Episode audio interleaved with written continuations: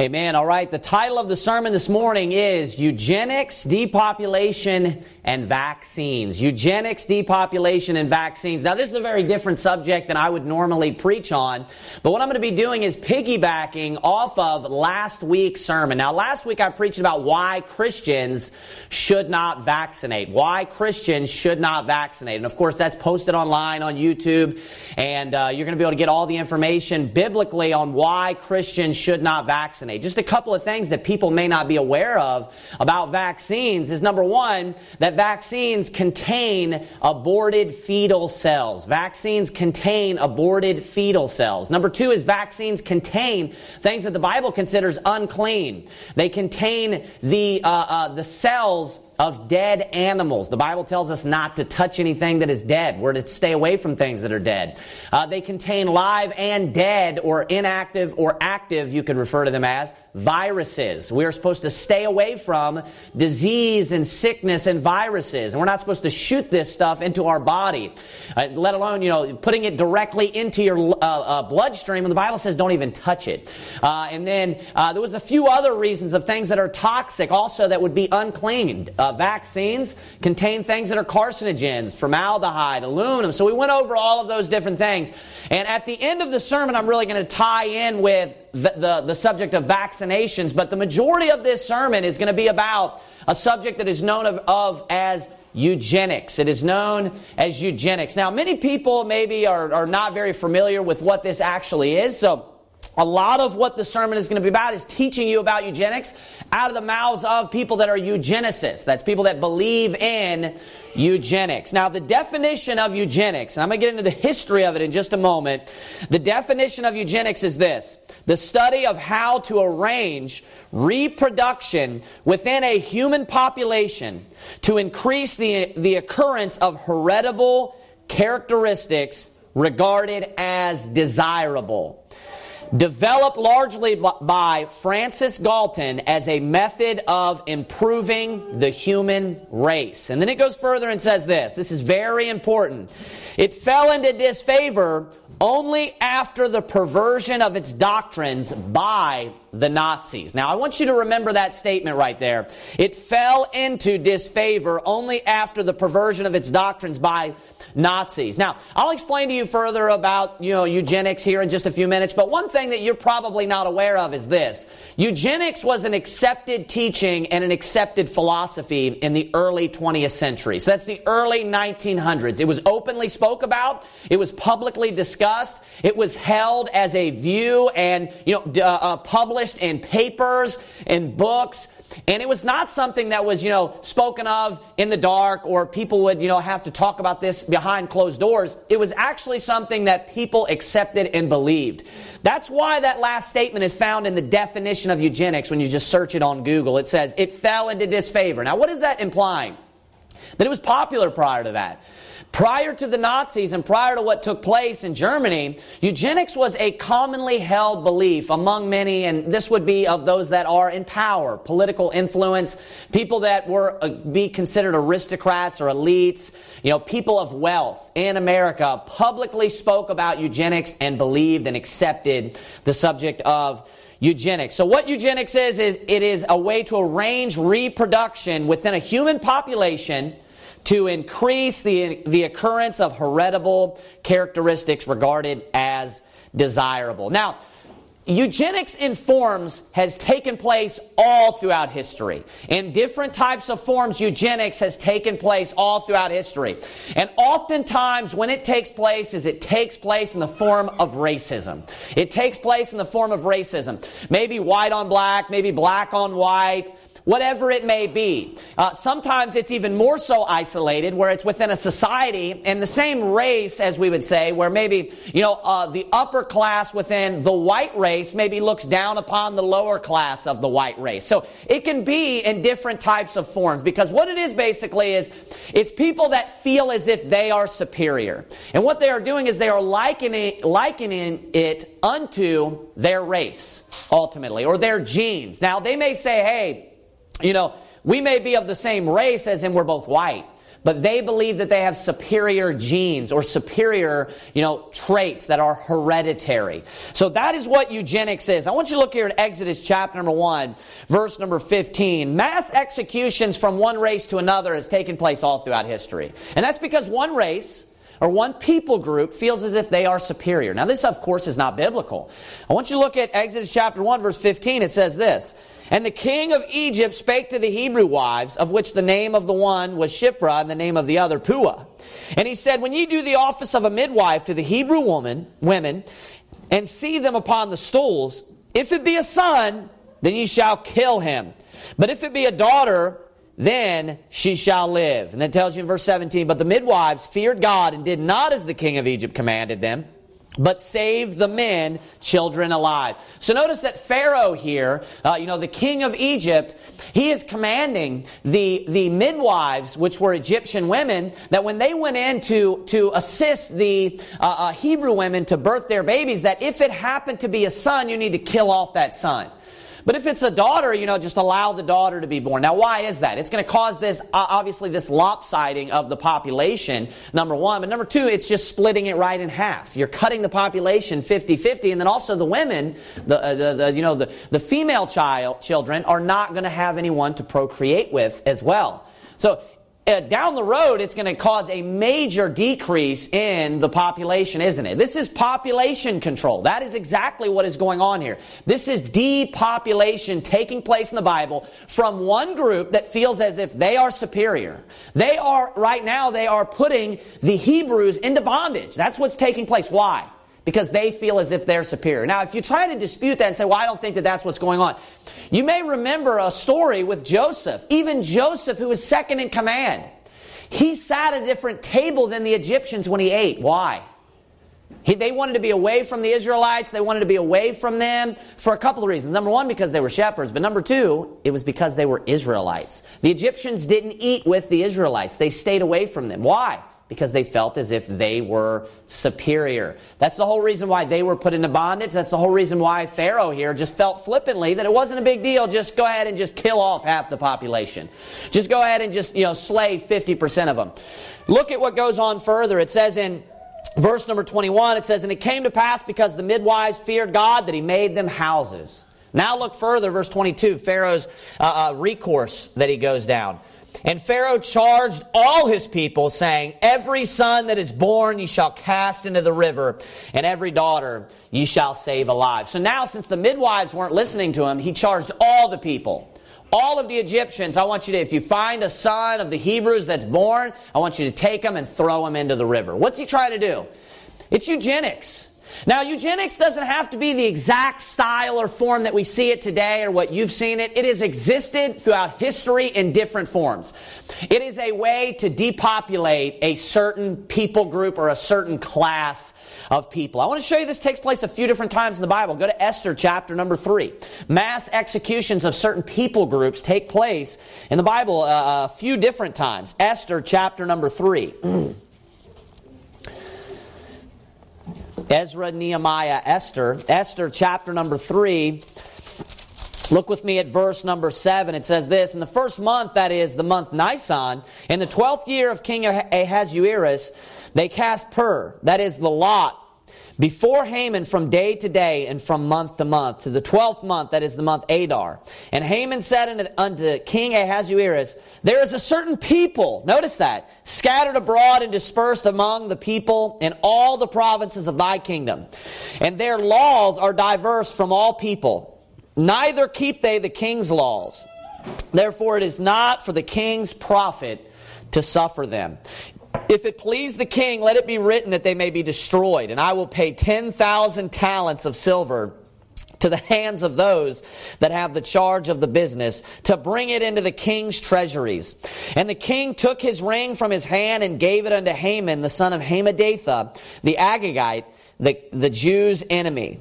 And the king said unto Haman, The silver is given to thee, the people also, to do with them as it, as it seemeth good to thee. Now I want you to notice that when Haman goes to King Ahasuerus, he tells him, hey, there's a certain people. Now what does that mean in the Bible? You know, the Bible talks about people, nations, and tongues.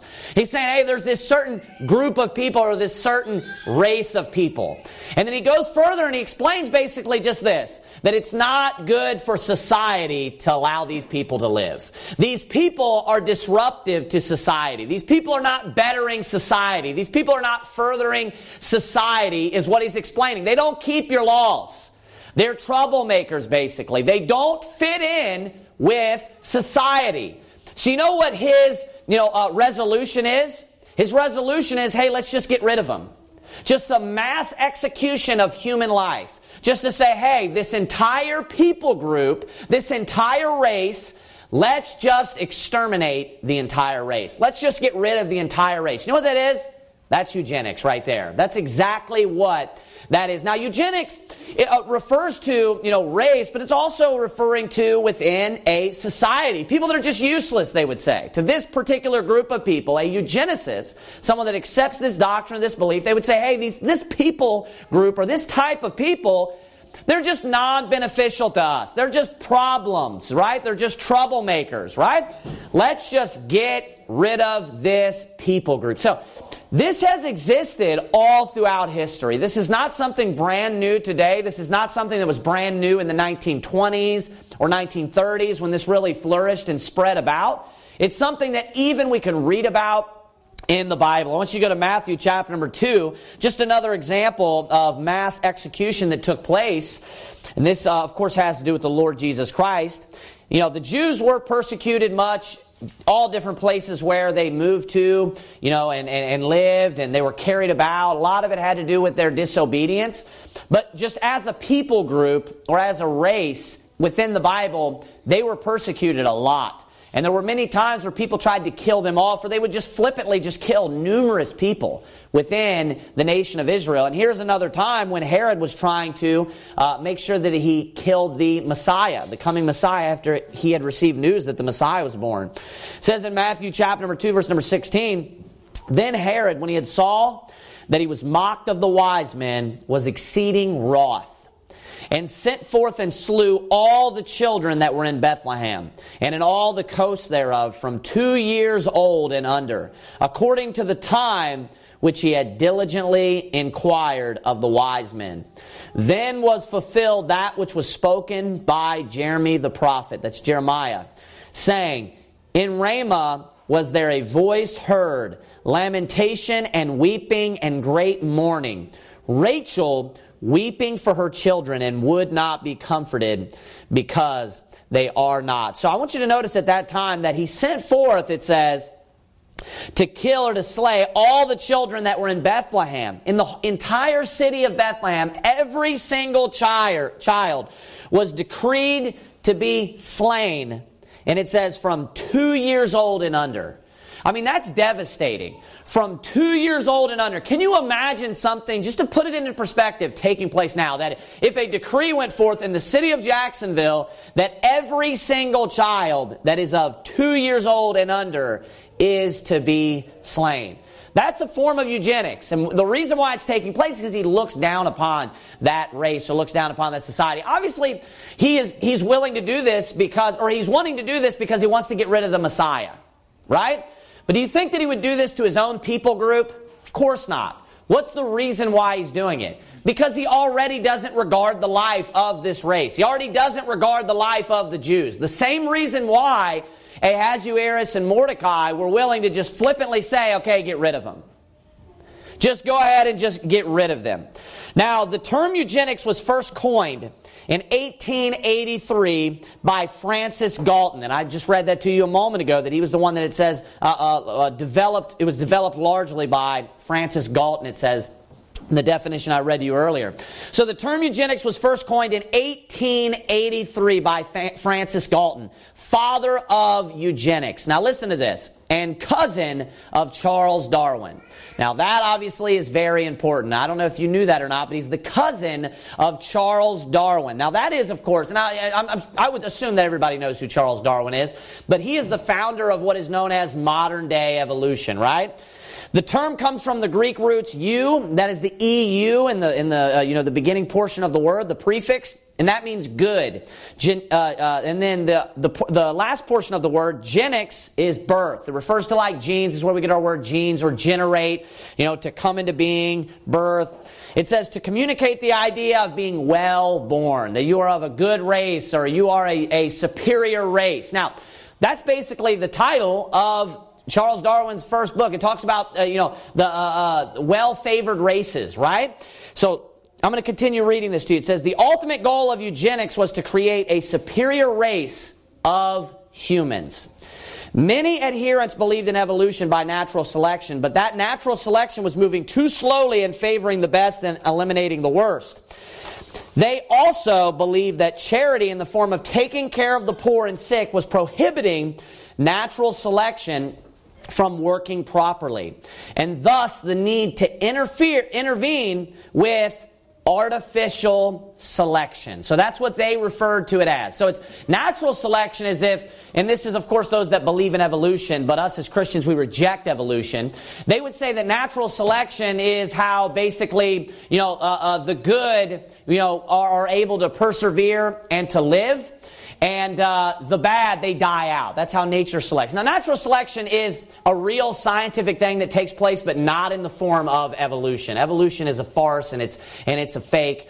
Natural selection was actually uh, founded and invented and, and, explained by a christian uh, scientist by the way. But so they said that what what they needed to do was they needed to intervene. And what they referred to this as is artificial selection. Now what i'm about to explain to you right now is very important Artificial selection is eugenics, and it takes place in two forms.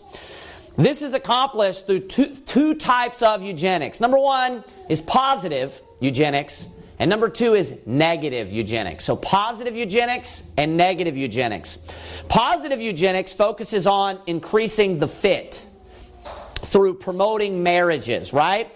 Marriages among the well-born, those that have, you know, these regarded traits, these regarded hereditary traits, hereditary traits. Uh, among the well-born and promoting those fit couples to have multiple children. Uh, negative eugenics focuses on decreasing the number of the unfit through prohibiting birth. Now, today this would be birth control, sterilization, and then also segregation uh, institutionalization of the unfit, marriage restriction laws, and immigration restriction. So that is basically the two forms of eugenics. Now, if you just look throughout history, as I said, both of these have existed. Both of these has, have existed. You know, uh, uh, the British line uh, that we look at, the royal family, what are they most well known for? What have they done for centuries and centuries and centuries? They are only permitted to marry within their family. And what is the reason or what is the purpose? Why? Because they believe that they have superior genes. They believe that their family is superior. And it would be, and, and, if they were to marry outside of their family or outside of their family tree, it would be, it would be something that is repulsive to the royal family. Why? Because they look down upon other people. They look down upon other races. They look down upon, you know, other people within society because they believe that their genes are superior. You know what they believe? They believe that they're well born. They believe in a positive form of eugenics. That is what that is. Now, of course, they believe in a negative form as well, but I'm just, just touching on that as well. So that is the positive form of eugenics, where you are trying to, you know, to manipulate the gene pool because you believe that, that certain genes are, you know, uh, uh, more desirable or they're just superior than other genes. So they, they, you know, interbreed with one another, you know, to further the natural selection, which would be artificial selection. Now, the negative form of eugenics is where you actually try to, in some way, to decrease the number of the bad genes. We're trying to get rid of those that have bad genes. Get rid of those that have negative genes. They're, you know, they're an inferior race. They're an inferior people group. Now, this right here is totally contrary to what the Bible teaches. This is anti Bible. This is not something that God teaches. This is not something that the Bible teaches. It's anti Christian and anti Bible. And eugenics, the very theory of eugenics and the teaching of eugenics, defies two very basic teachings of Scripture. I want you to turn to Acts chapter number 17, verse number 26.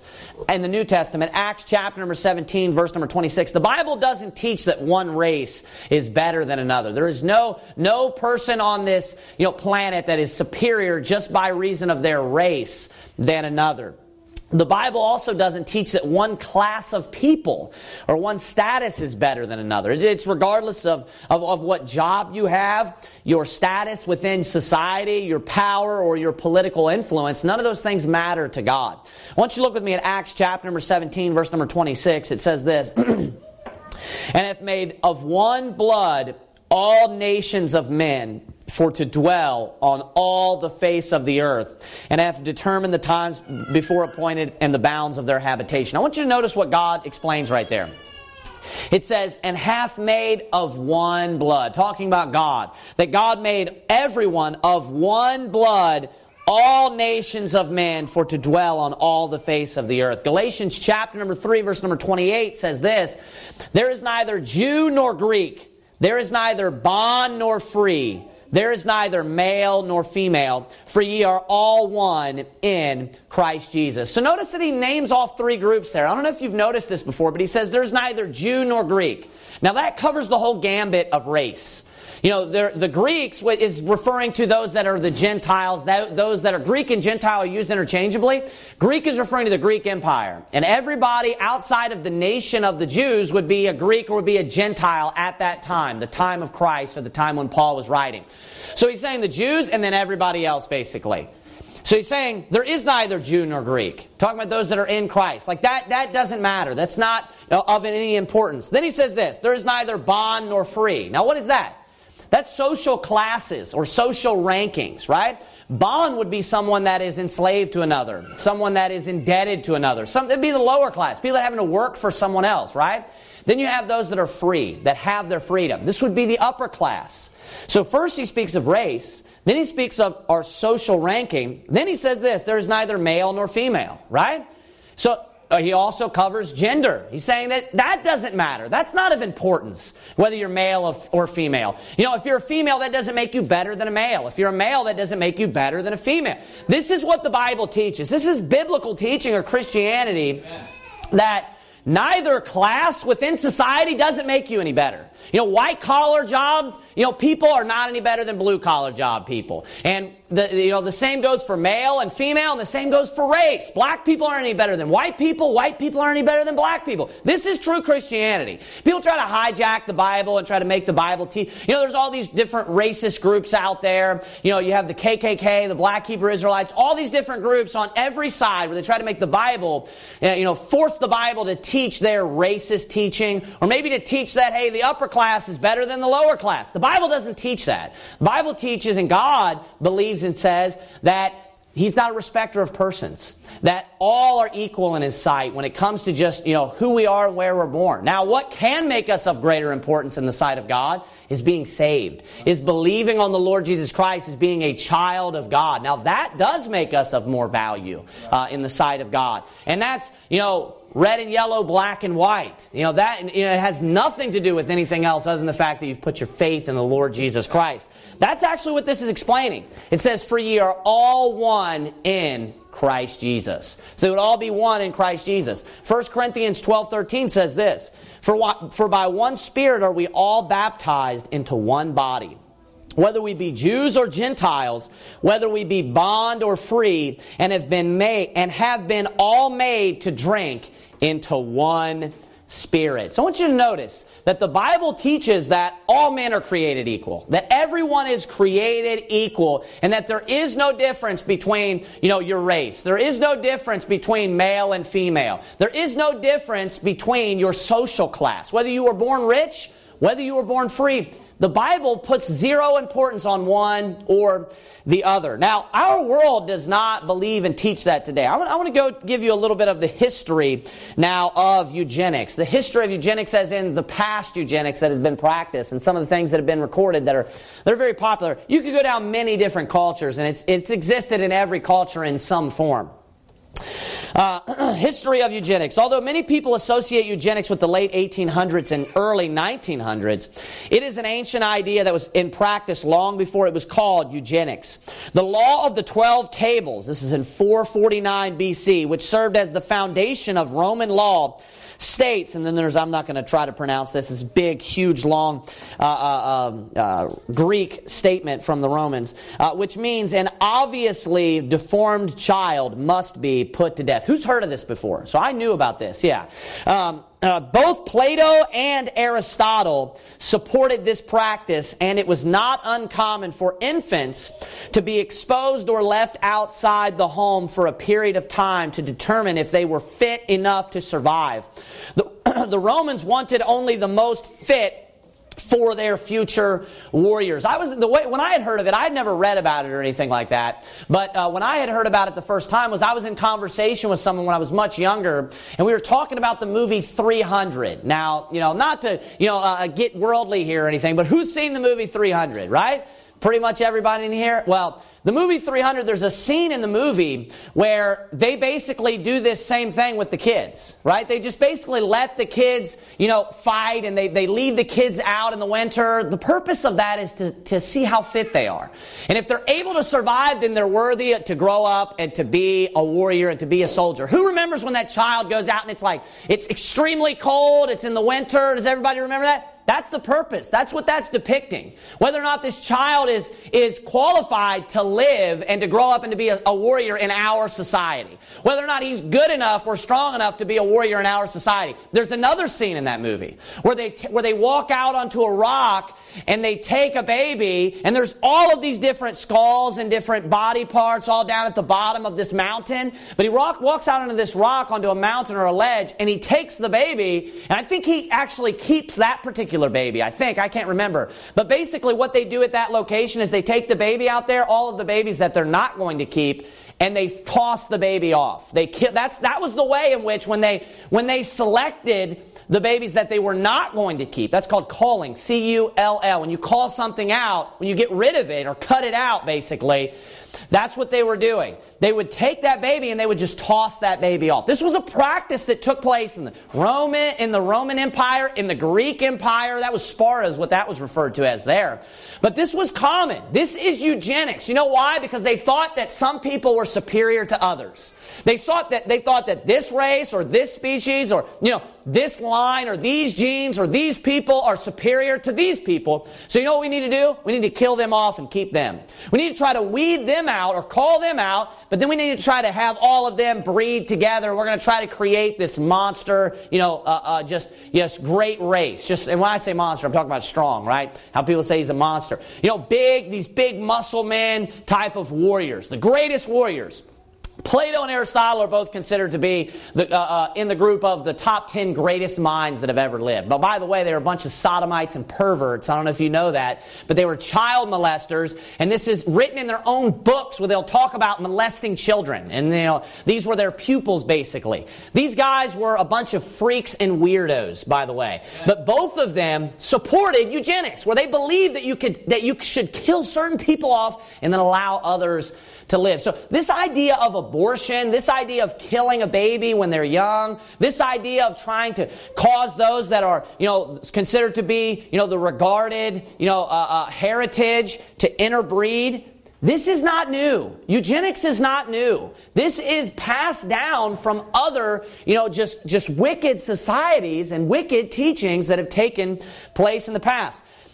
It's not biblical. Number one, we saw that all men are created equal. God doesn't regard males higher than females or vice versa. God doesn't regard one race higher than the other.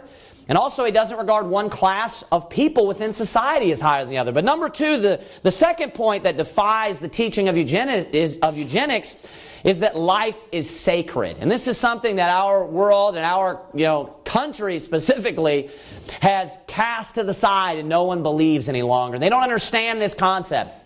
Life is sanctified and life is sacred. What that means is it's set apart. It's very special. Life is sacred. And I want you to turn now with me to uh, go to Genesis chapter number 1, verse number 26. Now, we read just a moment ago from Acts chapter number 17. We read specifically it was verse number 26. Well, verse 25 says this in Acts chapter 17. In verse number 25, it says this Neither is worshipped with men's hands as though he needed anything. And then it says this Seeing he giveth to all. Notice that. Seeing he giveth to all life and breath and all things. I want you to notice that, that it says that God is the one that gives to all life. God gave the people that are alive today, God is the one that gave them life. That is why life is sacred. You know why? Because the life that you have pumping through your blood, the breath that you breathe, that came directly from the Almighty Supreme Creator. That is what sets our lives apart and makes it a gift. Notice it's given to us. He giveth to all life and breath and all things. Here in Genesis chapter number 1, verse number 26, I want you to look with me.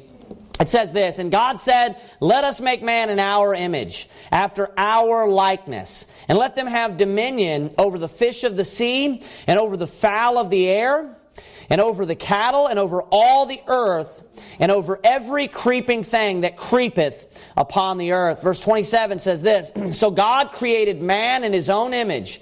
In the image of God created he him. Male and female created he them. I want you to look over at Genesis chapter number 2, verse number 6. It says this.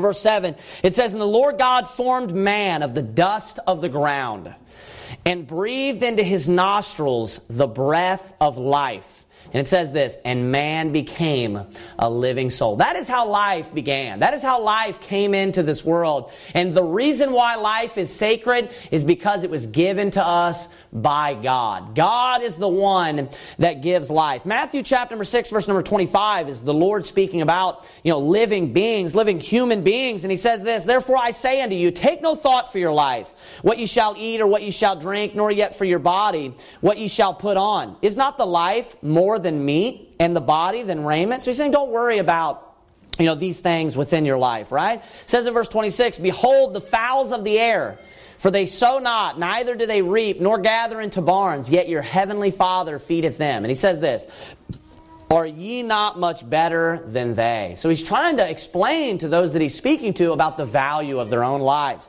Genesis chapter number 9, verse number 6 ties in with what we just read here in Genesis 1.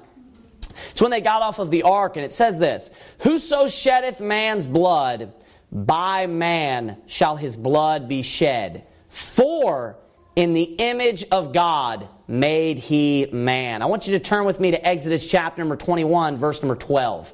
Exodus chapter number 21, verse number 12. So notice that, that God put a mandate for the death penalty when they got off of the ark on anyone who would kill a man. Now, what was the reason why? It's because of the value of life, the importance of life. He said, Whoso sheddeth man's blood, by man shall his blood be shed. Why? For the in the image of God made he man. So you know what he was doing? He was speaking about the importance of life. The importance of life because man was made in the image of God. He said that if a man kills or takes the life of another man, because life is so important and life is so special, that's a very high punishment. Now, if you steal something or, or if you commit some crime that is, a, that is a very grievous crime, of course you're going to have a very serious punishment. And that is what God is saying. God is saying that it's so serious to take the life of another human being that you would have to in turn lose your life. You would have to in turn be punished so greatly where you lose your life because why? The importance of our lives comes from the fact that we are made in the image of God. Man is made in the image of God. We'll see this again in Exodus chapter number 21, verse number 12. He that smiteth a man so that he die shall surely be put to death. Now, we learn the reason why because Genesis chapter number 9, right? Genesis chapter number 9. Why did God put the death penalty on uh, uh, killing a man or murder, is what we would say? What was the purpose or what was the reason why God did that? He prescribed that. It's because of the great value of man's life. And that man, our breath, our being, and the fact that we can move around, that we live, our consciousness comes from the very breath of God. That's sacred. That is important. And that's all life. So we need to put these two things together and understand this concept that all life, every living being, whether they be small, you know, as in a child, or whether they be an adult, just the fact that they have life, whether they be black, whether they be white, whether they be poor, or whether they be rich. That's all life. God gave to all, it says in Acts chapter number 17. So we need to understand that all life is valuable. All life is important. Everyone's life. No one is greater than another. Doesn't matter whether you're more successful than another person. It doesn't matter at all. Wherever you are in life, your life is sacred and your life is valuable. Whether you be an adult or whether you be a baby, if you are breathing and you have the, the breath of God and you have, you know, you are, are, are a living being, God is the one that gave that to you. God is the one that gave you that life, and life is sacred. I want you to. Uh, I want you to, uh, yeah, i am going to read one other uh, uh, passage of verses to you real quick, and then I'm going to give you some quotes. I'm going to uh, kind of change gears here, and I want to give you some qu- quotes from some influential uh, eugenicists of the early 1900s. So I want to read to you first from Matthew chapter number 18. It says this in verse number 1. At the same time came the disciples unto Jesus, saying, Who is the greatest in the kingdom of heaven? And Jesus called a little child unto them and set him in the midst of them. Take heed that ye despise not one of these little ones.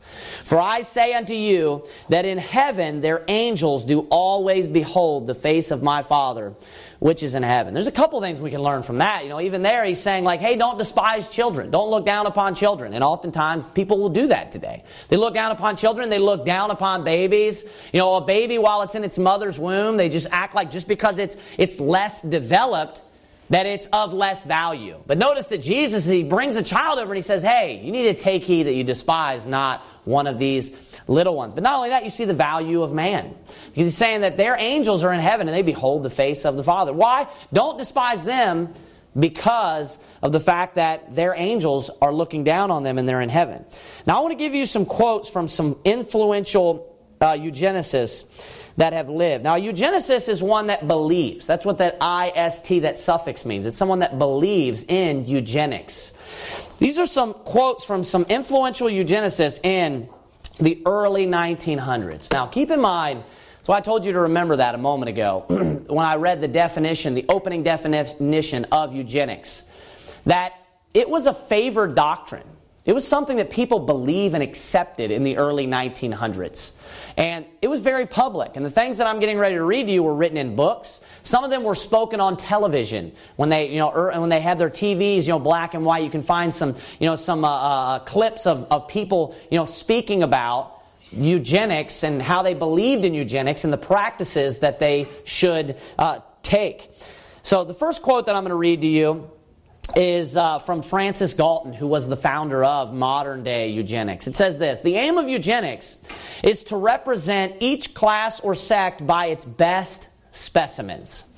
That done, to leave them to work out their common civilization in their own way. So that's eugenics, its definition, scope, and aims. That's what book that was taken from in 1904.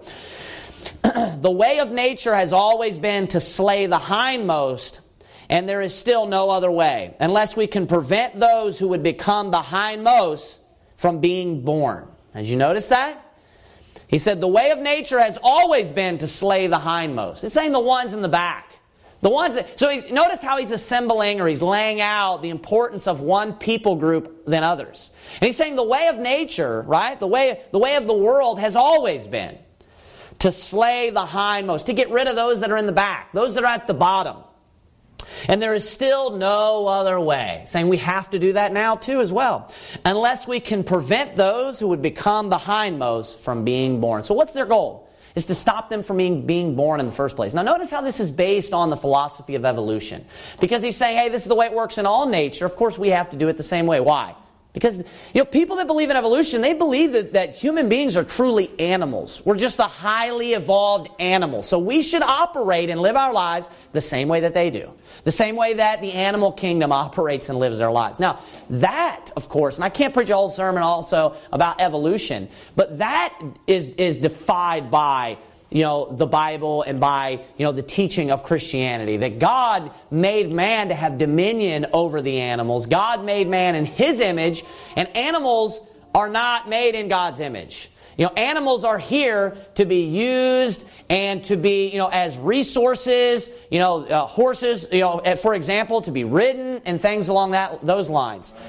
Uh, that is the biblical teaching on that subject. But it says, um, it is in the sterilization of failures and not in the selection of successes for breeding that the possibility of an improvement of the human stock lies. Uh, and that was by H.G. Wells.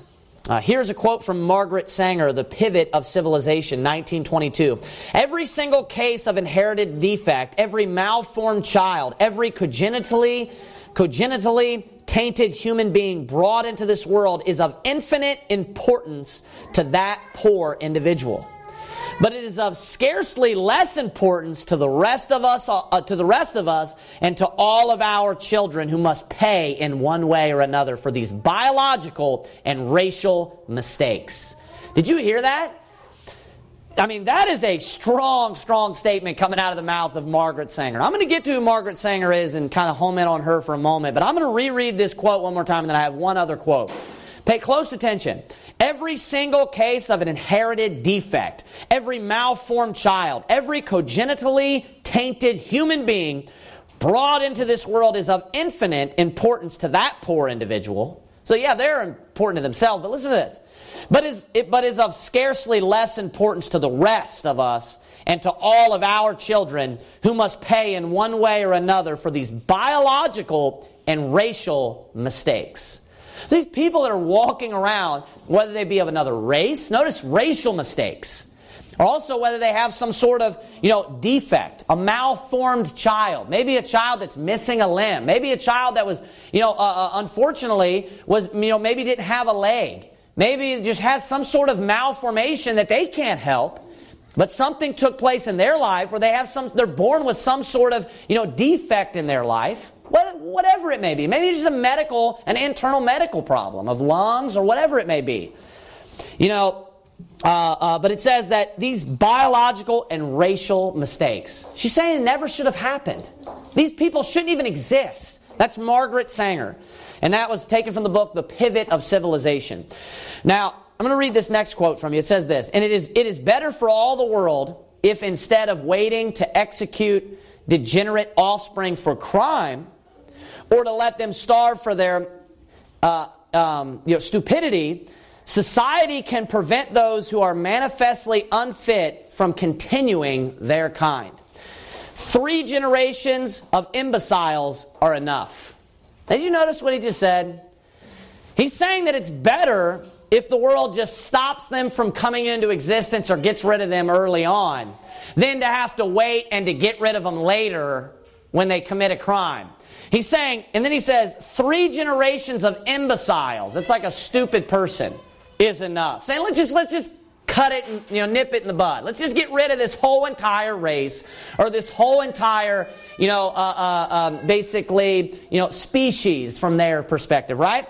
That was taken from the U.S. Supreme Court Justice Oliver Wendell Holmes Jr. in a, in a case. This was actually quoted in a case.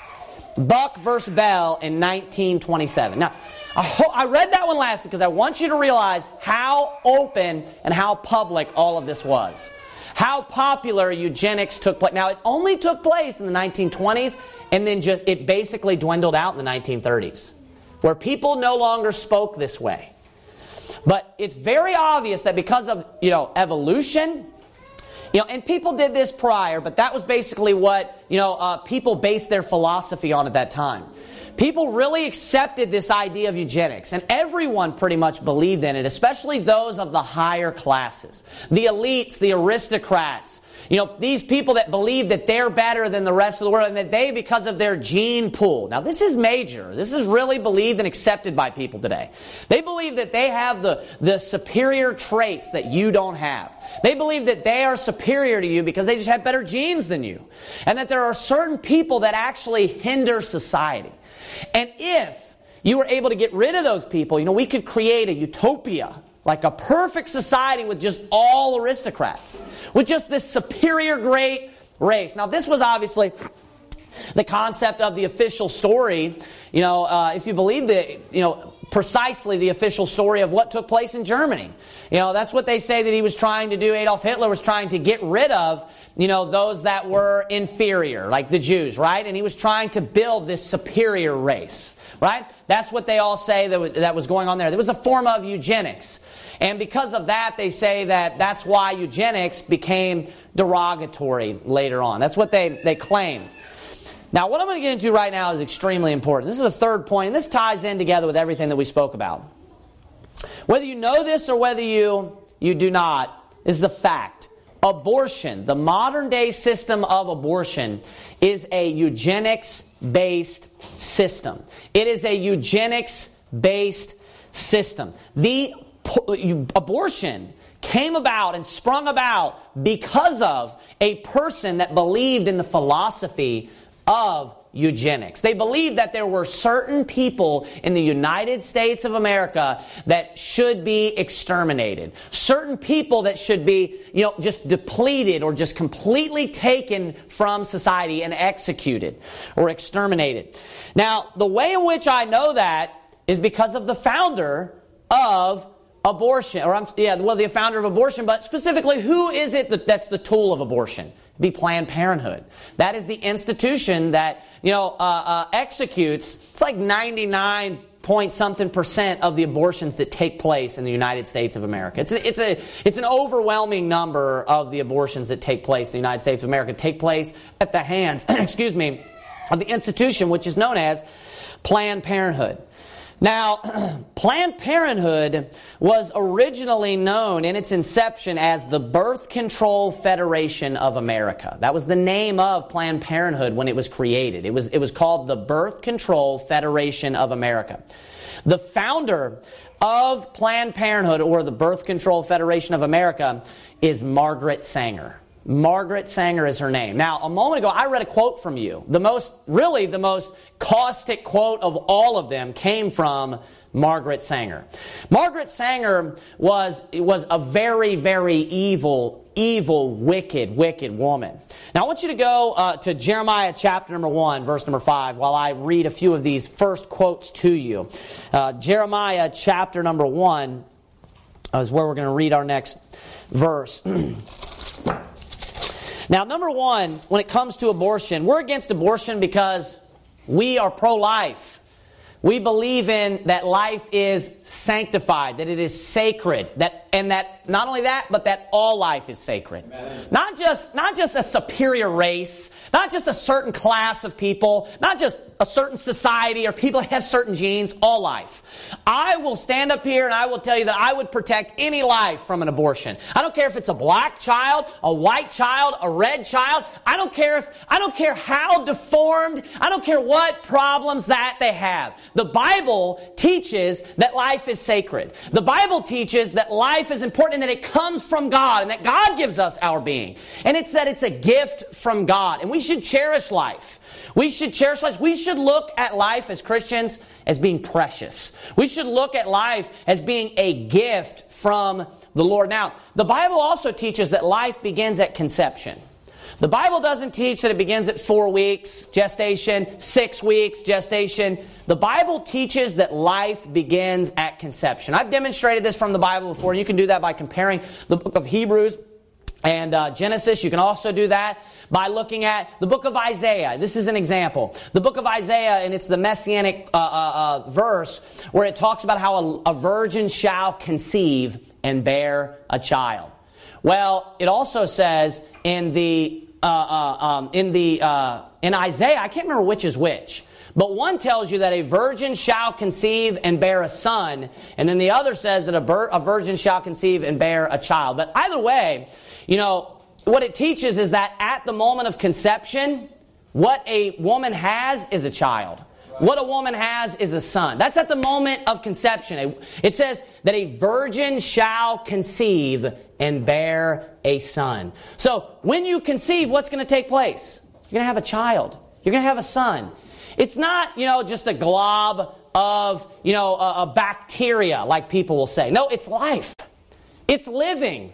It has being, it's moving. If, you know, and, and if we were to look at any area of science, everyone would agree that what is taking place inside of the womb of a woman is living.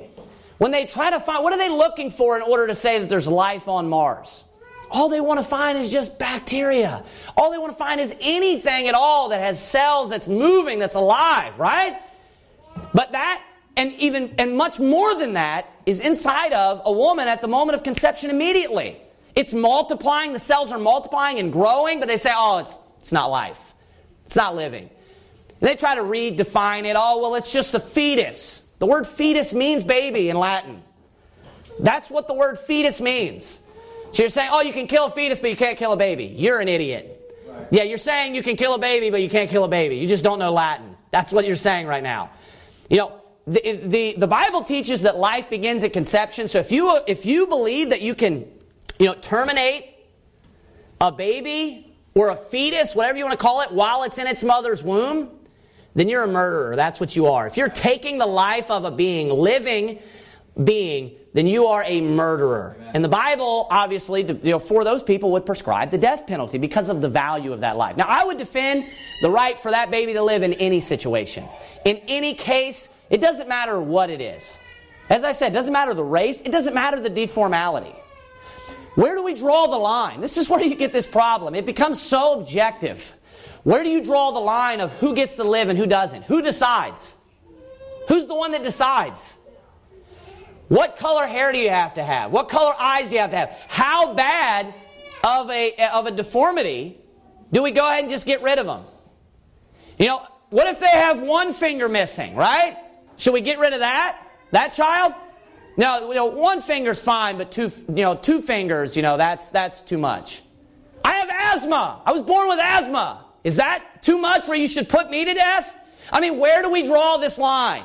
Where do you say that this child over here is too inferior, but this child over here has the, a good enough genes? Where we can allow that. Do you know who wants to draw the line? The people in power. The people who are signing the pen, right? That have the pen in their hand. They're the ones, the ones that are, that are writing the laws and passing the laws. Those are, and it's not, you know, people are passing the laws are just, they're just passing whatever laws they're being paid to pass, is what's going on there.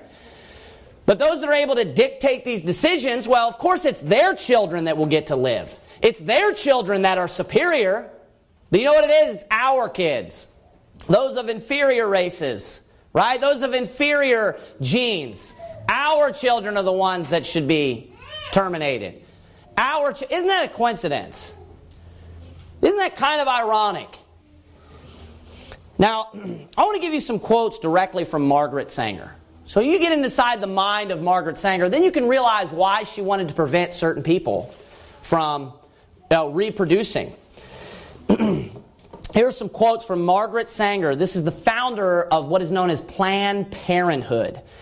In a letter to Clarence Gamble in 1939, Sanger wrote this We do not want word to go out that we want to exterminate the Negro population. And the minister is the man who can straighten out that idea if it ever occurs to any of their more rebellious members. I mean, can you get any more blatant and clear than that?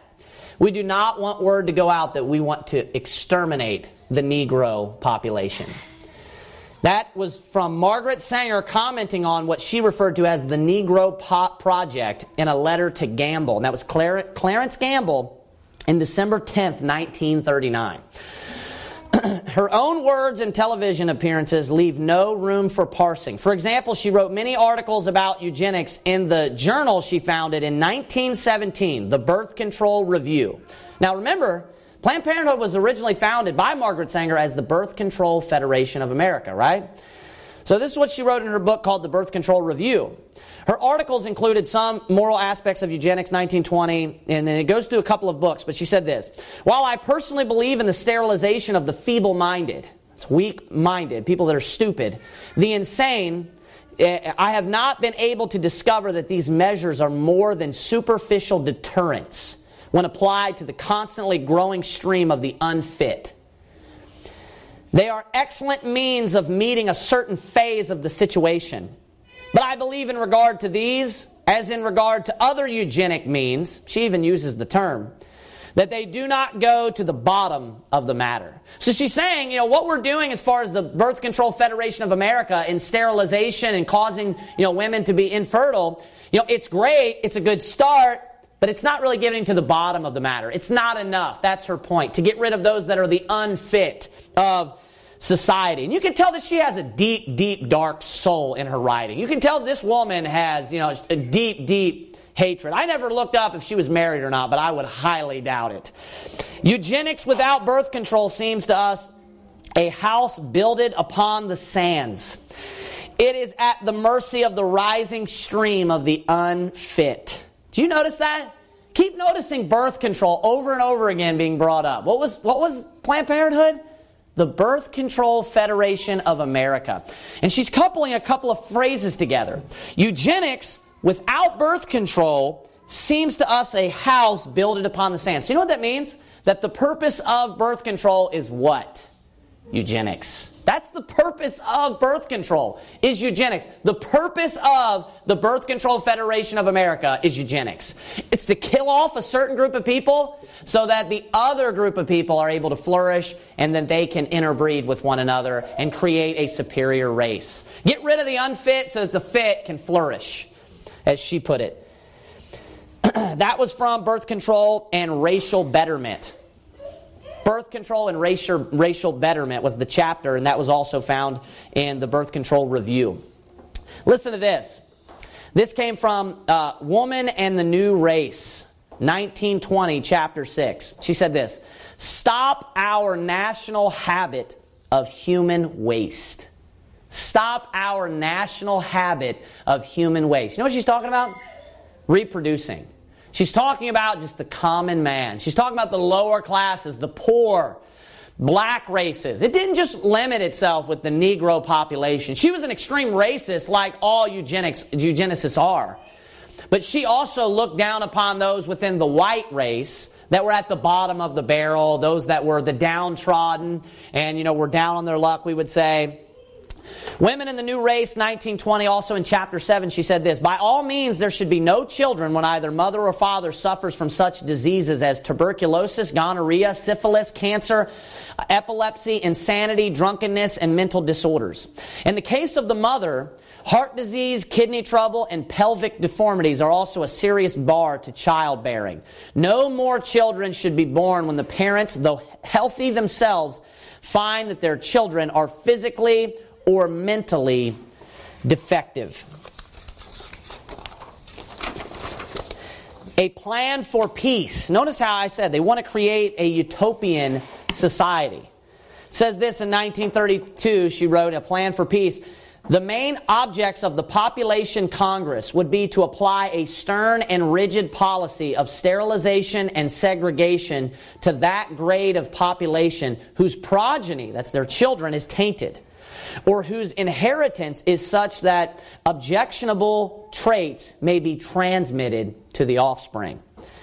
To give certain dysgenic groups in our population their choice of segregation or sterilization. So she's saying, like, these trash people, let's try to present to them this option, you know, where they are able to just get rid of their children.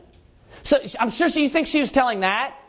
To, to the people that she's going to when, when she's offering them birth control? You're human waste. I don't want you to, you know, procreate. Here's your birth control. Now, if you look at where Planned Parenthoods are all set up, you know, in the United States of America, do you know where like the vast majority of them are located? Inner cities, Negro populations. You think that's a coincidence that the founder of Planned Parenthood, the founder of Planned Parenthood said that our purpose publicly stated, our purpose is to exterminate the Negro populations. And then we look around at the United States of America, and within the Negro population, within where blacks, high amounts of blacks live, what's there? Planned Parenthood. On every stinking corner. You look and you see how what's the mass numbers of, you know, African Americans that take place in abortion? They are the majority. While we are, you know, white people, that is, would be the majority, and, and just, you know, uh, anyone other than, if you were to look at the groups of people in the United States of America today and the populations and the race, obviously the African Americans make up a vast major, uh, minority. When you include every other race and then white Americans, they're definitely the minority, but they make up the majority of abortions that take place in the United States. You think that's a coincidence? I'm reading from the, from the mouth of the founder of Planned Parenthood, or should I say the Federation of Birth Control. What's her purpose? What is the founder's purpose? And if you're curious about something, you know, you always go back and see why did the founder create something? Why the purpose that the, the person that made this, that invented whatever such item, whatever fu- such institution, go back to the to the person that that dreamed it up, that it's their brainchild, and see why. What were they thinking when they made it the way that they made it? Right? Isn't that important? You know why you open up the instructions of something? You want to figure out how it's made from the mind of the person that made it and how to put it together and what's the purpose. And you read about it and they tell you why they made it, and then you'll find out, oh, this is how it works. This is what its purpose is. Right? It, that's a simple concept. You know, an, uh, an, example of this would be, and this may be offensive to a lot of people, but the miniskirt. You know, uh, I heard a sermon by Jack Hyles one time where he preached a sermon entitled "The Miniskirt in Light of the Bible." And, you know, there's language that this woman speaks that I would not even say behind the pulpit of why she made the miniskirt. And it's basically so that a woman can be, you know, taken advantage of and can be, you know, ready to commit horrible acts at any moment, like out of her own mouth. And then you have Christian women that say, yeah, it's okay to wear a miniskirt. Like, do you know why that was made? You know the whole purpose why it was made? That's important to know, don't you think? You know why Planned Parenthood exists today? Depopulation. To get rid of the black race. That's why it exists. That's what the founder said. In 1957, in an interview with Mike Wallace, Sanger revealed that's Margaret Sanger. I think the greatest sin in the world is bringing children into the world that have disease from their parents, that have no chance in the world to be a human being practically being, being practically. Uh, uh, I'm sorry, a human being practically. I was using being in a different way. Delinquents, prisoners, all sorts of things just marked when they are born. That to me is the greatest sin. You know what her problem is? She's just this pompous, wicked, evil person that thinks that she's just better than everybody else. Do you know what the problem with everyone that believes and tries to practice eugenics? Same exact thing. They just believe that they're superior and they're so great, and that the world would be better off if it was just a bunch of them. If you just be, you could just clone me and just think of how evil that is. Just clone me, allow me just to continually reproduce and have all of my children, and then let's just exterminate everybody else. I mean, how sadistically weird can you possibly get? That is a demented mind. That is weird and sick. That is the way that these people think and believe. People that subscribe to eugenics, they never think like I should be killed. You ever heard anybody say like, you know, I believe in eugenics and probably just exterminate me and all my family and all my children? No. They always believe like they're the favored race. Like they're the favored, you know, group of people with the best genes. And they should continue and repopulate the world, but everybody else, they're just human waste. We need to get rid of everybody else. It, she's a very demented person. Now, I want to end with this. So, these things, keep in mind, these things are spoken publicly, right? Everybody believed and, and, and, and spoke these things publicly, but you notice in the very definition of eugenics, it said this was a word that was used, accepted, spoken about, believed by many. But then after the, you know, everything that took place with the Nazis, it kind of became a derogatory term. Now, do you think that Margaret Sanger, after World War II, just stopped believing that? She's like, wow, that was really bad what went on over there. Maybe I was wrong. No. Do You think all the people that subscribe to these things just stop believing it just because they stop talking about it? No. There's people that are eugenicists that live, you know, in the world today, but they just don't say, hey, I'm a eugenicist. They don't just say, hey, I believe in eugenics. Why? Because, like it says in the very definition, it's looked down upon. It's not accepted any longer. It's not spoken about. People won't just go and talk about this any longer. But it takes place in other forms, you just don't know about it. One of the ways is abortion, where they just try to kill off babies. And they, what do they try to do when you go in? What's the purpose for ultrasounds oftentimes? Let's find out if it has any deformities. And they'll even ask, you know, well, what do you want to do with it? You know, you, you know, it's possibly autistic. It's possibly has a deformity. What, what do you want to do here? What do you mean, what do I want to do? I want to love it and take care of it and give it special attention. I'm not going to kill it. What makes your life, because you have two hands, more valuable than their life? It's sick. It's disgusting. You know, I remember when we were having our second child, which is a long time ago, Elijah. And they actually told us what was the some sort of problem that they thought that he had? When we, we had some sort of counseling after we had our ultrasound, and they're like, yes, there's, you know, there's very high probability of this. What would you like us to do? And my little response, not even being a smart aleck, was like, what do you mean? And she's like, well, we have other options, you know. And she didn't want to say it because she saw that that, you know, from my, you know, I didn't even think that that was an option. That was the point. And then it dawned on me what she meant. It's like, you are a disgusting freak. Are you saying, do I want to kill my son because he has some sort of deformity? Where will you draw the line, lady? You tell me what I should do.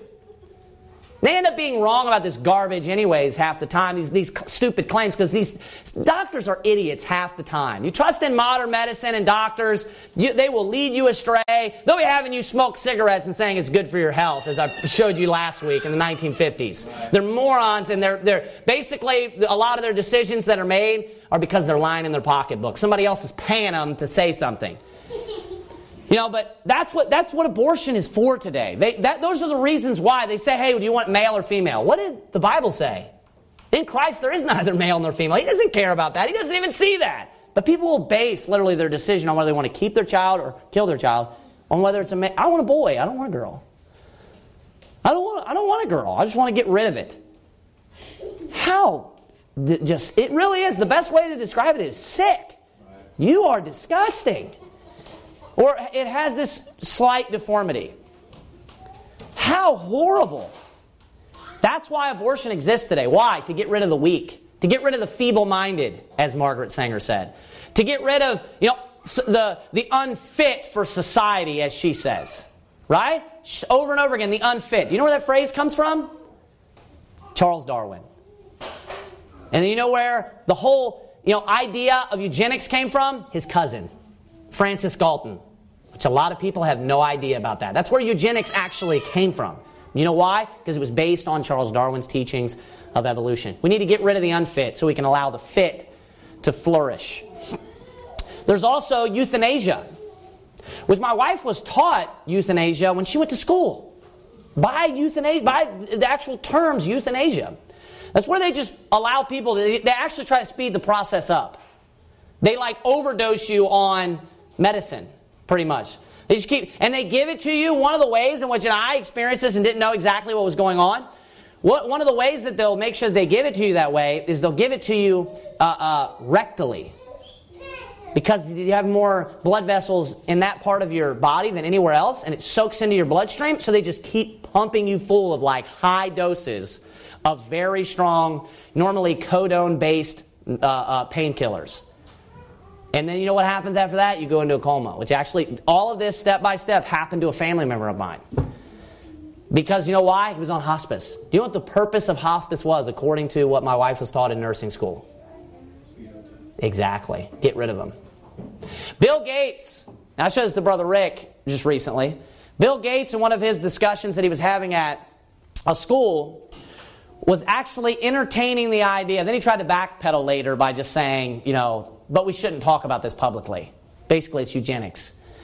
He, he was entertaining the idea to a college audience of how we could better the education for college kids by investing more money. But then he, of course, you know, said, "Where are we going to get the money? We got to get it from somewhere." He said a, a, a possible option that people have, you know, brought up is this. There are many people that are going to die, you know, in the next, you know, five years or so anyways.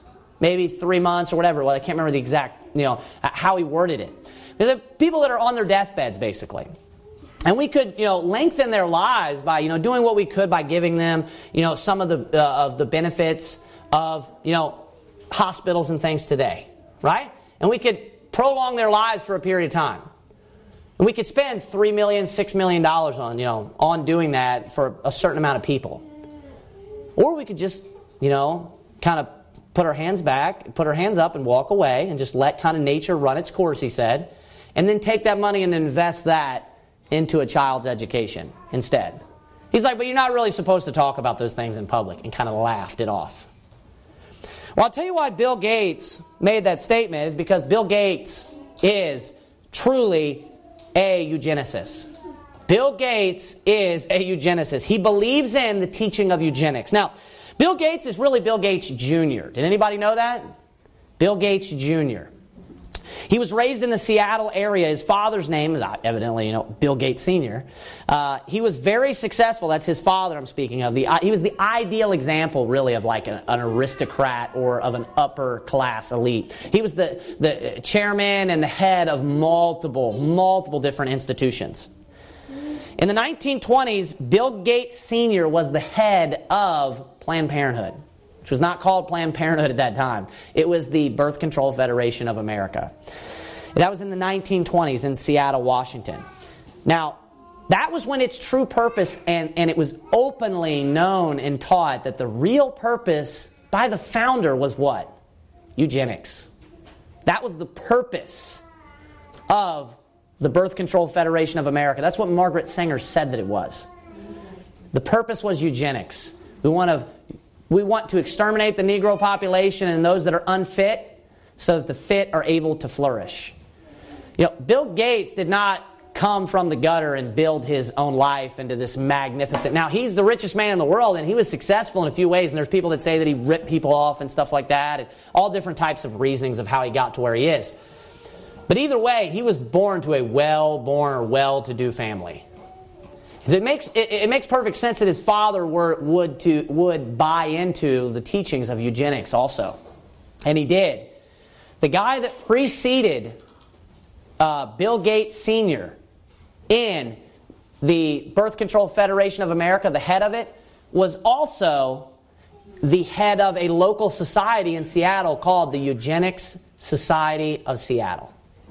So if you look at the people that were the heads of these societies, Birth Control Federation of America, and other societies, where do they come from? What do they believe in? Eugenics. They believe in killing certain people off and allowing other people to flourish, the fit to grow. The positive and negative aspects of eugenics. That's what they believed in. What did Margaret Sanger say the whole purpose of the Birth Control Federation of America was? Eugenics. You can't have birth control. You can't have eugenics without birth control, she said.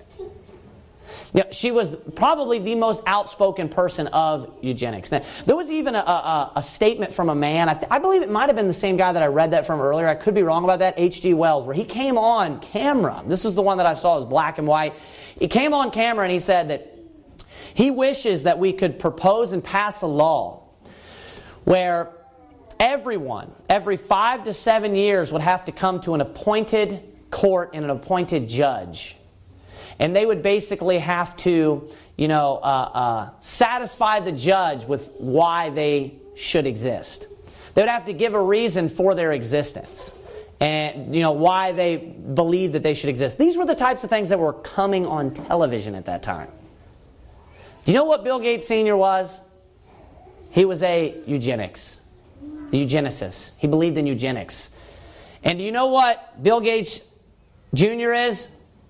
He's a eugenicist. He believes in terminating certain points of the population, certain sections of the population.